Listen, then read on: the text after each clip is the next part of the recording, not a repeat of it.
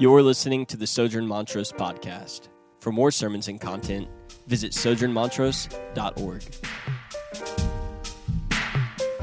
Uh, so, before we jump into uh, the sermon this morning, as we read the text, you're probably already starting to feel a little antsy knowing what the topic is, but, but just a, a warning to, to parents in the room who might have small children. Um, we are going to be talking about uh, sexuality and, and sexual immorality. And so, if there is language in that subject that you maybe feel is not best for your child, this is your time to, to make that decision. Um, but, I, but I wanted to give warning before jumping in. Um, over the past few weeks, we've been going through uh, Paul's letter to the Corinthians, the first letter to the Corinthians. And really recently, we've been in a, a smaller series within the series in 1 Corinthians that we're calling the Pure Church, in which Paul is kind of over and over and over again calling the Corinthian church to be pure and to be holy. Uh, last week, we saw that manifesting in the first part of chapter 6 when Paul is calling the church of Jesus in Corinth to remember their identity in Christ in regards to their relationships with others. And then this morning, we're going to be seeing how Paul is calling the church to walk in holiness and purity in regards to sexuality.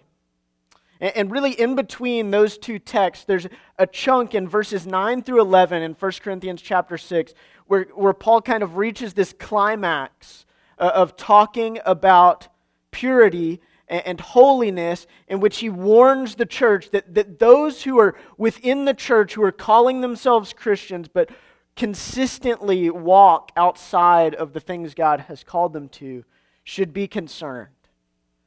And he says that it's these people that, that fail to inherit God's kingdom. And so it's from that place that we find ourselves with Paul talking to the Corinthians about sexual sin and, and sexual purity. Hear what Paul says in regards to those things in verses 12 and 13. He says, All things are lawful for me, but not all things are helpful. All things are lawful for me, but I will not be dominated by anything. Food is meant for the stomach, and the stomach for food, and God will destroy both one and the other. The body is not meant for sexual immorality, but for the Lord, and the Lord for the body. And so, the cultural and historic context into which Paul is writing is he's writing to a church in the city of Corinth that, that had a culture of normalizing any sort of sexual indulgence. Uh, the, the Corinthian culture of the city was, was if you have a hunger, then find something to eat. If you're thirsty, get something to drink. And if you have sexual desires, find a way to fulfill them. Hire a prostitute. Do whatever it takes, but, but a desire is not to be unmet in the city of Corinth. And, and so, what the Christians in Corinth were doing was they were consistently behaving more like the Corinthians around them than like their Savior, Jesus Christ, in regards to sexuality. And they were taking the newfound grace and liberty that they had in this gospel of forgiveness and arrogantly claiming that there was really nothing that was outside of the realm of what they were allowed to participate in. Like, if we have freedom in Christ, then we can really indulge in whatever desire we have. And here Paul begins to warn them. He's warning them that their arrogance is leading them to destruction. And the, the body is not meant for sexual immorality, but it's meant for the Lord.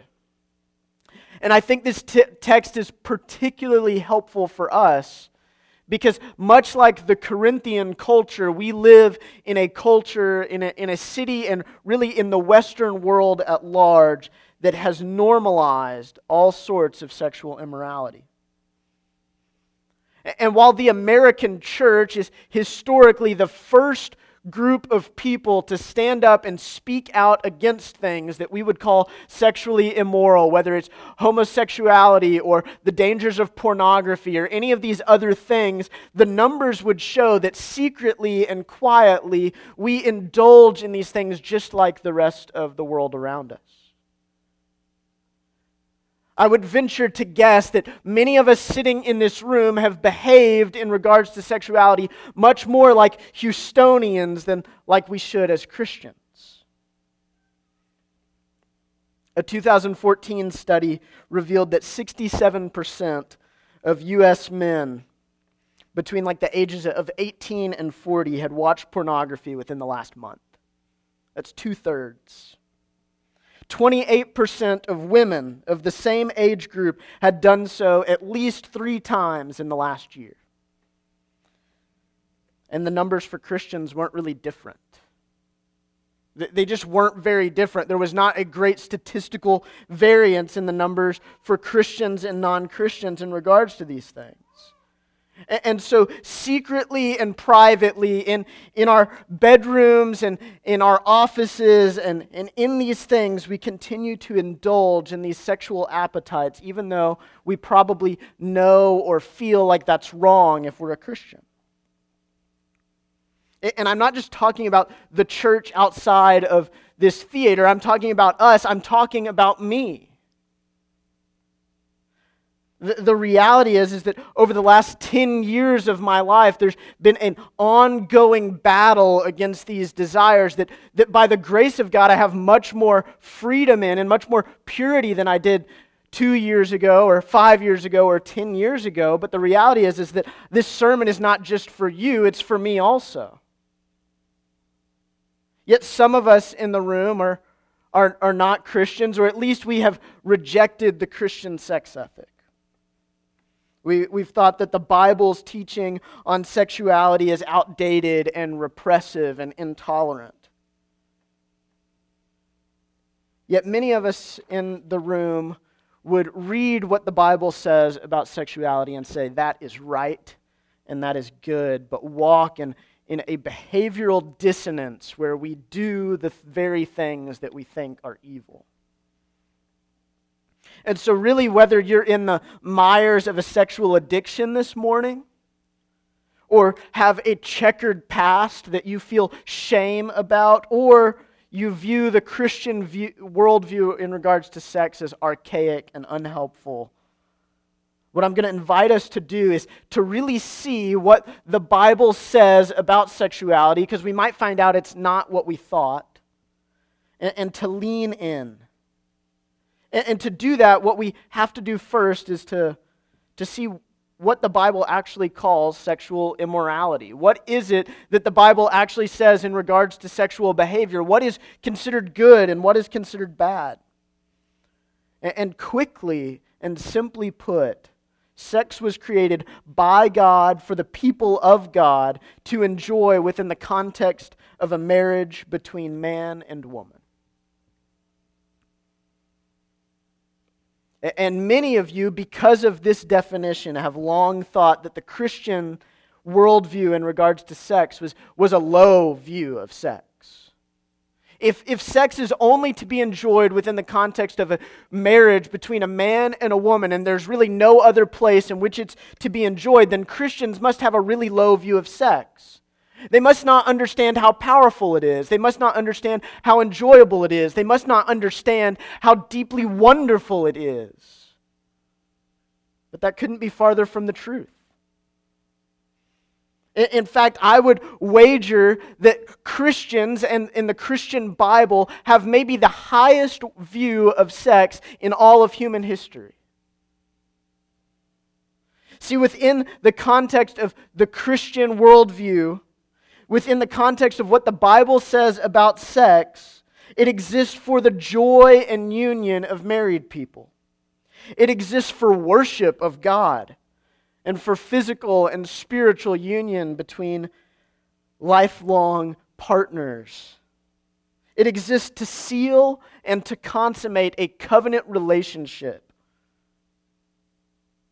So, for those of us who are tempted to reject that, that the Christian worldview in regards to sex, I would invite you to reconsider.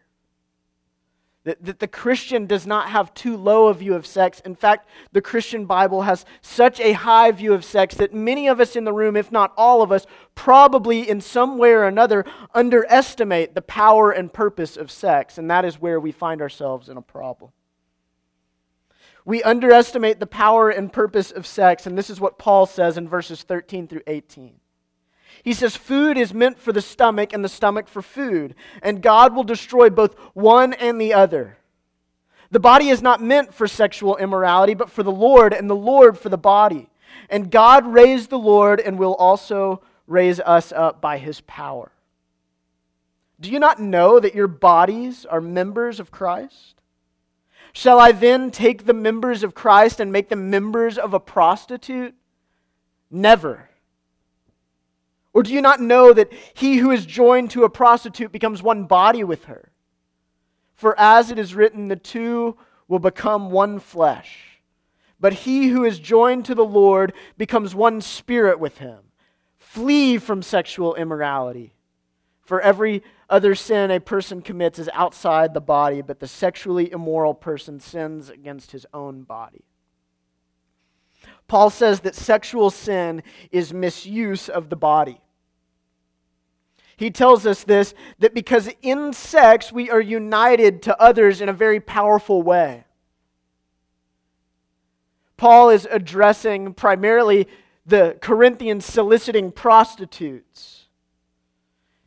And he, and he asks them, do, do you not know that he who is joined to a prostitute becomes one body with her?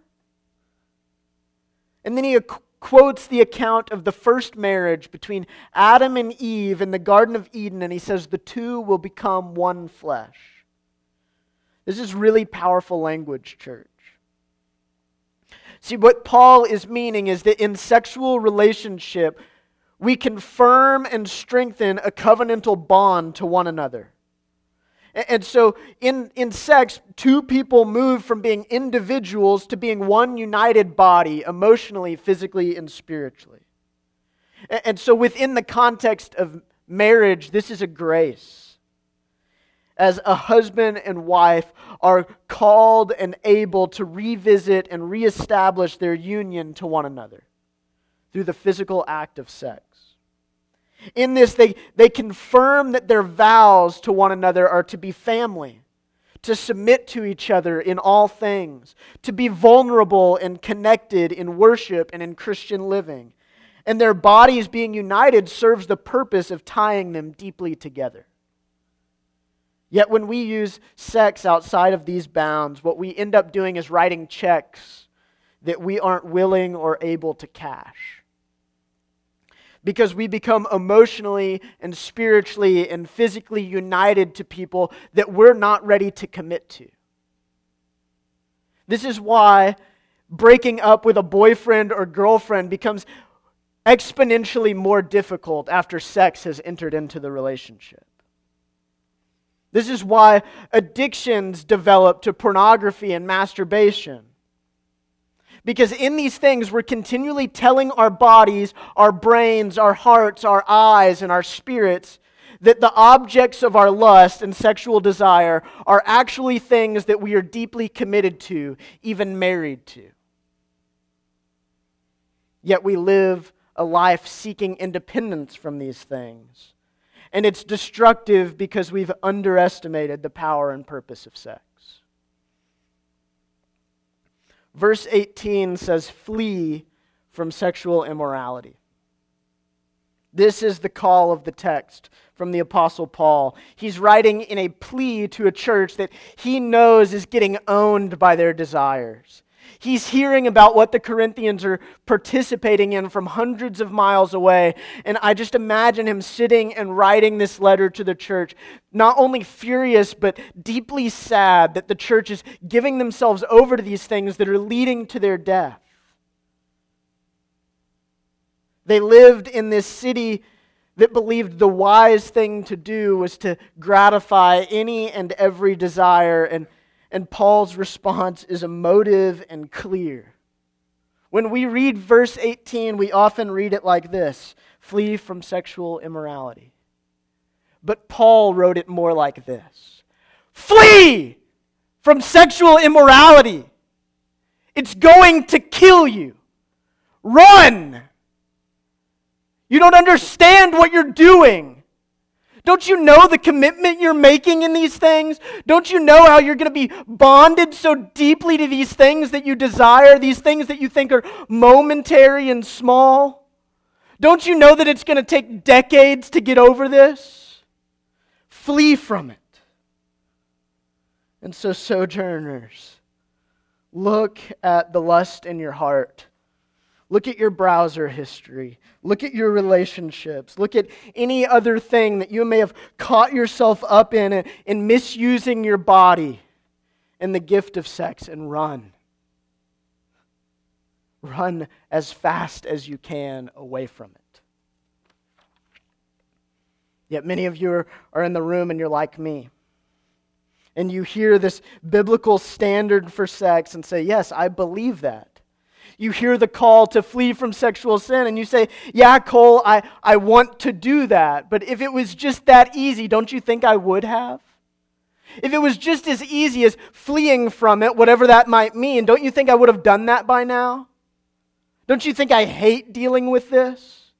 Don't you hate, think I hate the way I feel after I gratify these desires or after I cross those boundaries in a relationship?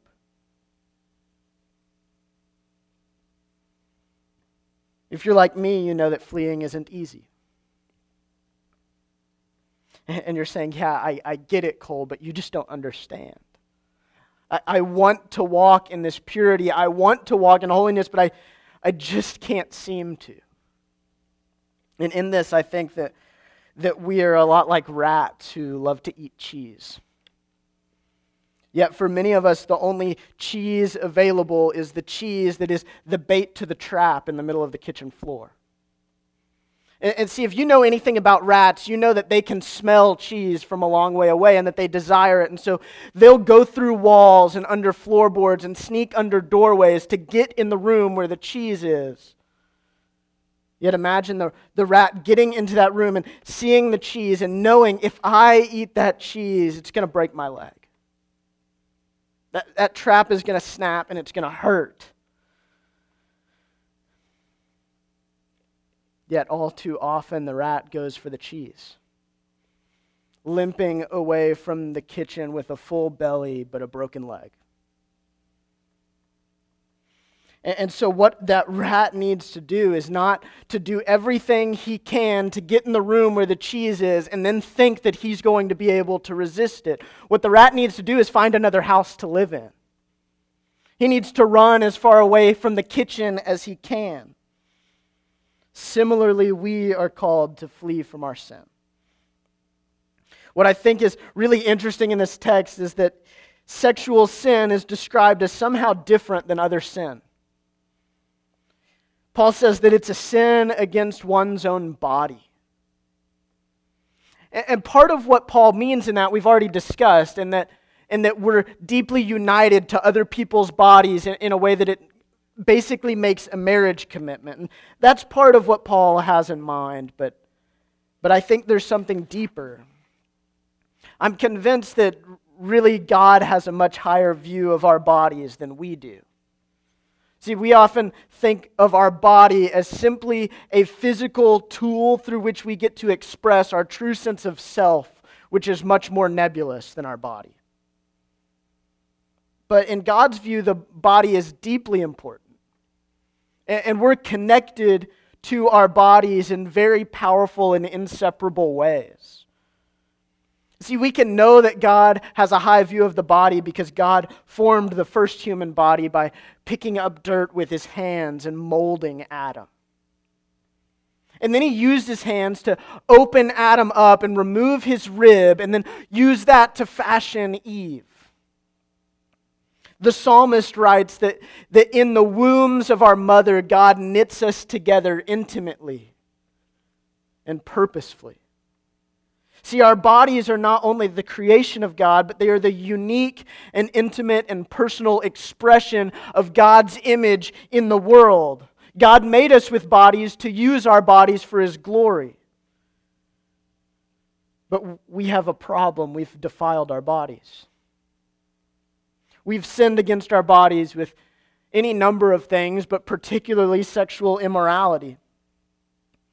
See, our bodies that were the intimate and purposeful and, and unique expression of God's character in the world are now dirty and shameful, having been per, having participated in any number of unspeakable acts. We don't only have a low view of sex compared to God, we have a low view of our bodies. But God loves and values the body. He, he does so so much that he looked upon our dirty, sinful bodies that were destined for death and suffering, marked by shame and guilt, and decided to enter into one himself. See, in the person of Jesus, we see God treasuring and honoring himself with the human body though we have sinned against our bodies, Jesus honored the Father through purity. Though our bodies are destined for death, Jesus took death upon his own body that we might be saved from it. Though our bodies are weak and sickly and dying, Jesus' body right now is glorified and heavenly as he reigns as the King of kings and the Lord of lords over all creation at the right hand of the Father in a human body. And this is why, if we were to go back to verse 11, the language would be so powerful when Paul says, But you were washed you were sanctified. You were justified in the name of the Lord Jesus Christ and by the Spirit of our God. Or consider verses 19 and 20 when Paul says, Or do you not know that your body is a temple of the Holy Spirit within you, whom you have from God? You are not your own, for you were bought with a price. Church, Jesus wore a body to the point of death so that we can have new bodies. And we often think of this in future terms as Christians. We think about getting a glorified and heavenly body in the second coming of our Lord, but we can think of it in present terms. The language of being washed in verse 11 should remind us of our baptism. When we put on the death and resurrection of Christ, not only spiritually and not only mentally, but in our bodies as they were washed physically with water, being cleansed from the sinfulness of our past, present, and future. So, in our baptism, we appeal to the bodily death and resurrection of Christ so that we might have and walk in redeemed bodies, minds, and souls today. Every week, we celebrate the body when we come to the communion table. We cling to and are united to Christ's body and his blood to nourish and strengthen and secure us in the grace of God, not only spiritually, but physically also. So, Christian, though you may have defiled your body through any sort of sexual misconduct, what God did is He looked upon your body of sin, your heart of darkness, and decided He would buy it and make it His home. Your body is no longer a room with the draw- blinds drawn. Your body is no longer sinful and shameful, but it is now, if you are in Christ, a brilliant and magnificent temple of God meant to emanate the glory and grace of God. You were bought with a price. You were bought with a price, Christian. God didn't begrudgingly take you, but He sacrificially purchased you. He desired to have you for Himself even though he knew well your sin and your shame. You were bought with a price, is the ultimate gospel call. Because it reminds us that, that in the midst of feeling guilty and dirty and shameful and confused, that, that in that time God looked upon you and he said, I want that one. I want that one. I will die to have that one. I'll go to whatever cost it takes that I might have them and make them new and make them my son or make them my daughter and I'll cherish them and I'll sustain them and I'll strengthen them and I'll secure them and I'll look upon them and call them beloved. You were bought. You weren't only bought with a price, but the text tells us that our bodies are now temples for the Holy Spirit of God. And what does that mean?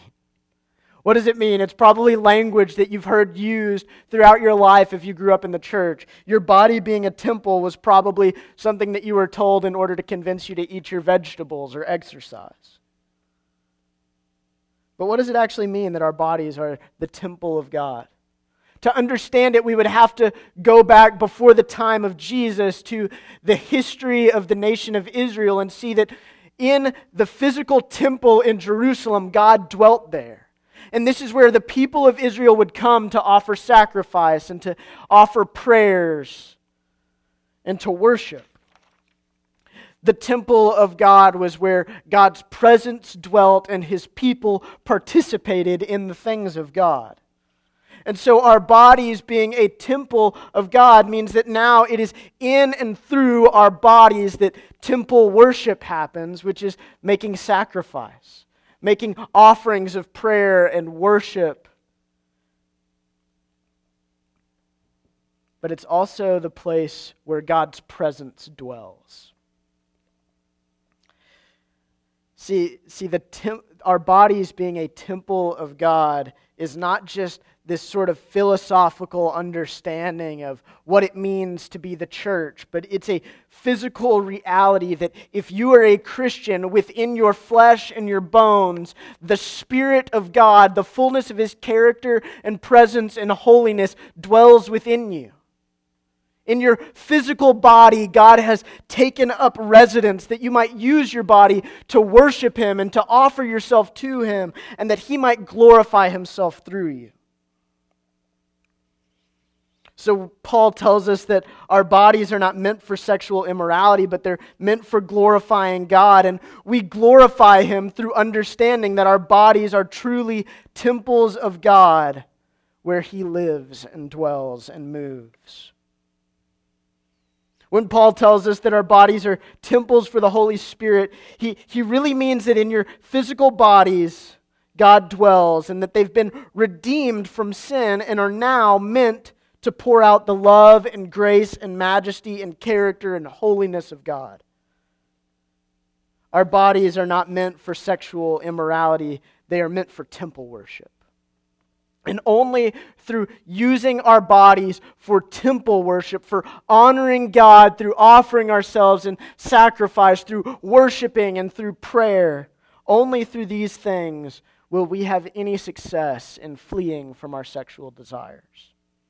It's only when we realize that we're weak and frail, but that God is powerful and that He has purchased us and indwelled our bodies that we might be an outpost of His kingdom. It's only then that we will be able to walk in freedom from our desires. So, what does it mean to flee from sin? What does it mean? It means that we must walk in radical openness and honesty about our temptations and failures in the area of sexual sin. It means that we have to understand that, that walking in the light is the only way to have freedom. And that things that are left in secret, things that are left in the dark, will continue to own us. But but by the grace of God and by the fact that He dwells within us, now we can be honest. Now we can be confident. Why? Because God has purchased us and we have nothing to be ashamed of. So we can share with our friends and with our family, with our parish family, the things that we're dealing with. Fleeing from sexual sin means that we have to eliminate the easy access we have to the things that we've historically been weak against. The rat will not do well for long in a kitchen where there's cheese on a trap. Get rid of it. Get out of that room and get rid of the cheese. So, if your phone or computer is the way through which you access sexual content, download software that will prevent you from accessing it, or just get rid of your phone and computer. It's not worth it if it's a relationship that is continually tempting you to cross these boundaries and to make commitments that you're not ready to make, that's causing you guilt and shame and destruction, that's causing you to feel the weight of your sin every time you come to the table, end that relationship. Out of love for God, out of love for yourself, out of love for others, walk away from it. If you're sitting in the room and you're thinking, yeah, this is not just that easy for me. See, I have an addiction. I've got a real problem. I've been battling this for years. It's a daily thing. It's something that I can't seem to escape. Seek counseling. Visit the Christian Recovery Group here at Sojourn Montrose. Find a place where you can speak freely and openly and begin to apply the gospel slowly over time that you might flee and experience freedom. We know that every time we eat that cheese, the trap is going to snap our leg and it will continue to damage us. It will continue to be painful. So we have to stay out of those places. We have to go to great lengths to offer ourselves as sacrifices to God. Fleeing sexual sin is not just a one way thing where we flee from our sin, but we have to flee toward something, and what we have to flee toward is the gospel. We have to believe that God's plan for sexuality is better than our own. We have to trust that the infinitely wise and loving God of all things designed sex to operate the way it does for our good and for our joy. We have to believe that obedience will produce a peaceful fruit of righteousness. And remember that in our sin, we only experience guilt and shame and self pity personally, as someone who has dealt with these things for years, I find it very helpful to remember the Beatitudes from Jesus' famous Sermon on the Mount. When faced with temptation, I seek to remember that I am weak and desperate for God's help. And in those moments, I find myself to be poor in spirit. And even more so, I find myself to be poor in spirit in the moments that I don't resist temptation. Yet I remember the words of Jesus Blessed are the poor in spirit, for theirs is the kingdom of God. This isn't about willpower. It's not about personal determination. You're not just going to pull yourself up by your bootstraps and decide that you're not going to desire those things anymore. It's about God's power and personal desperation. It's about being the desperate who seek after righteousness, knowing that it is to the desperate that God will give his kingdom.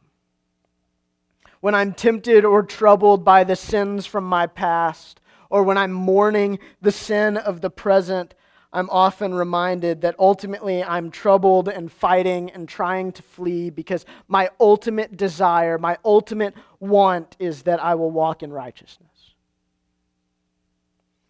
And there's a great comfort in that because Jesus says, Blessed are those who hunger and thirst for righteousness, for they shall be satisfied. It isn't about being perfect, and it's not about after today I'm never going to fail again or my old mindsets are gone for good. It's about a genuine desire to see God's power work in your life to make you more like His Son day after day, month after month, year after year, decade after decade. Sanctification takes time. But those who are hungry for it will be satisfied. And finally, church, I have hope for the future as someone who's struggled with this and as someone who has seen that month after month and year after year, my heart and mind and body are growing in purity. I remember that Jesus said, Blessed are the pure in heart, for they shall see God.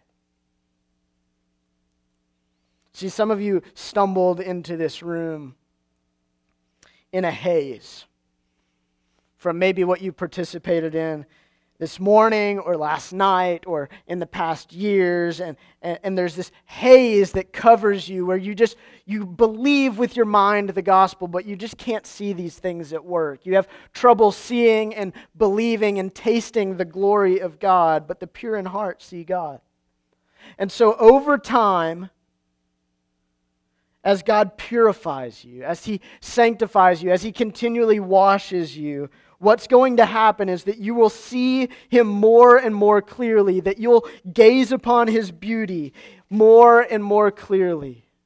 And as you see him more clearly, as you gaze upon him more clearly, what you'll be is more infatuated with him. As your eyes are more and more open to the beauty of God, your desires for God will grow.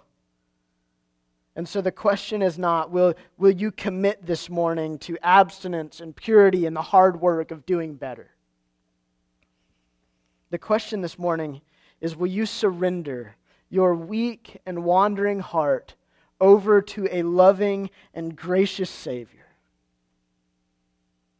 Will you believe that in the death and destruction of Christ's body that your body can and has been redeemed? Will you trust that in the power of God reigning in your physical body, that that will be able to lead you into deeper worship and holiness for joy and for His glory? This isn't a a one time thing. Many of us will be excited about what God is doing in our hearts this morning, and next week or next month or later this year, we'll find ourselves wandering back to old habits and old thought processes. But it's in that moment that you can remember I am not defined by these things. I was washed, I was sanctified, and I was justified in the power and the grace of my Lord Jesus Christ, and his Spirit dwells within me, so that now my body has been redeemed for his glory, and I can turn from sin and walk in righteousness. Not by your power, but by his. So let's pray.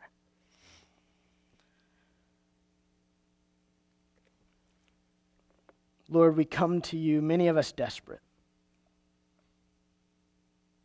And we ask that the power of your gospel would be applied to our hearts and our bodies in a way that we would be transformed. I pray that you would make Sojourn Montrose a church that walks in purity and holiness for your glory, for our joy, that we celebrate those things, but also a church that walks in openness and honesty, quick to apply and preach the gospel to a brother or sister confessing their sin. Make us a pure church, Lord. Let us come to your table with confidence, knowing that the body and blood of Christ are not for the pure, but they are for sinners that we might be made pure.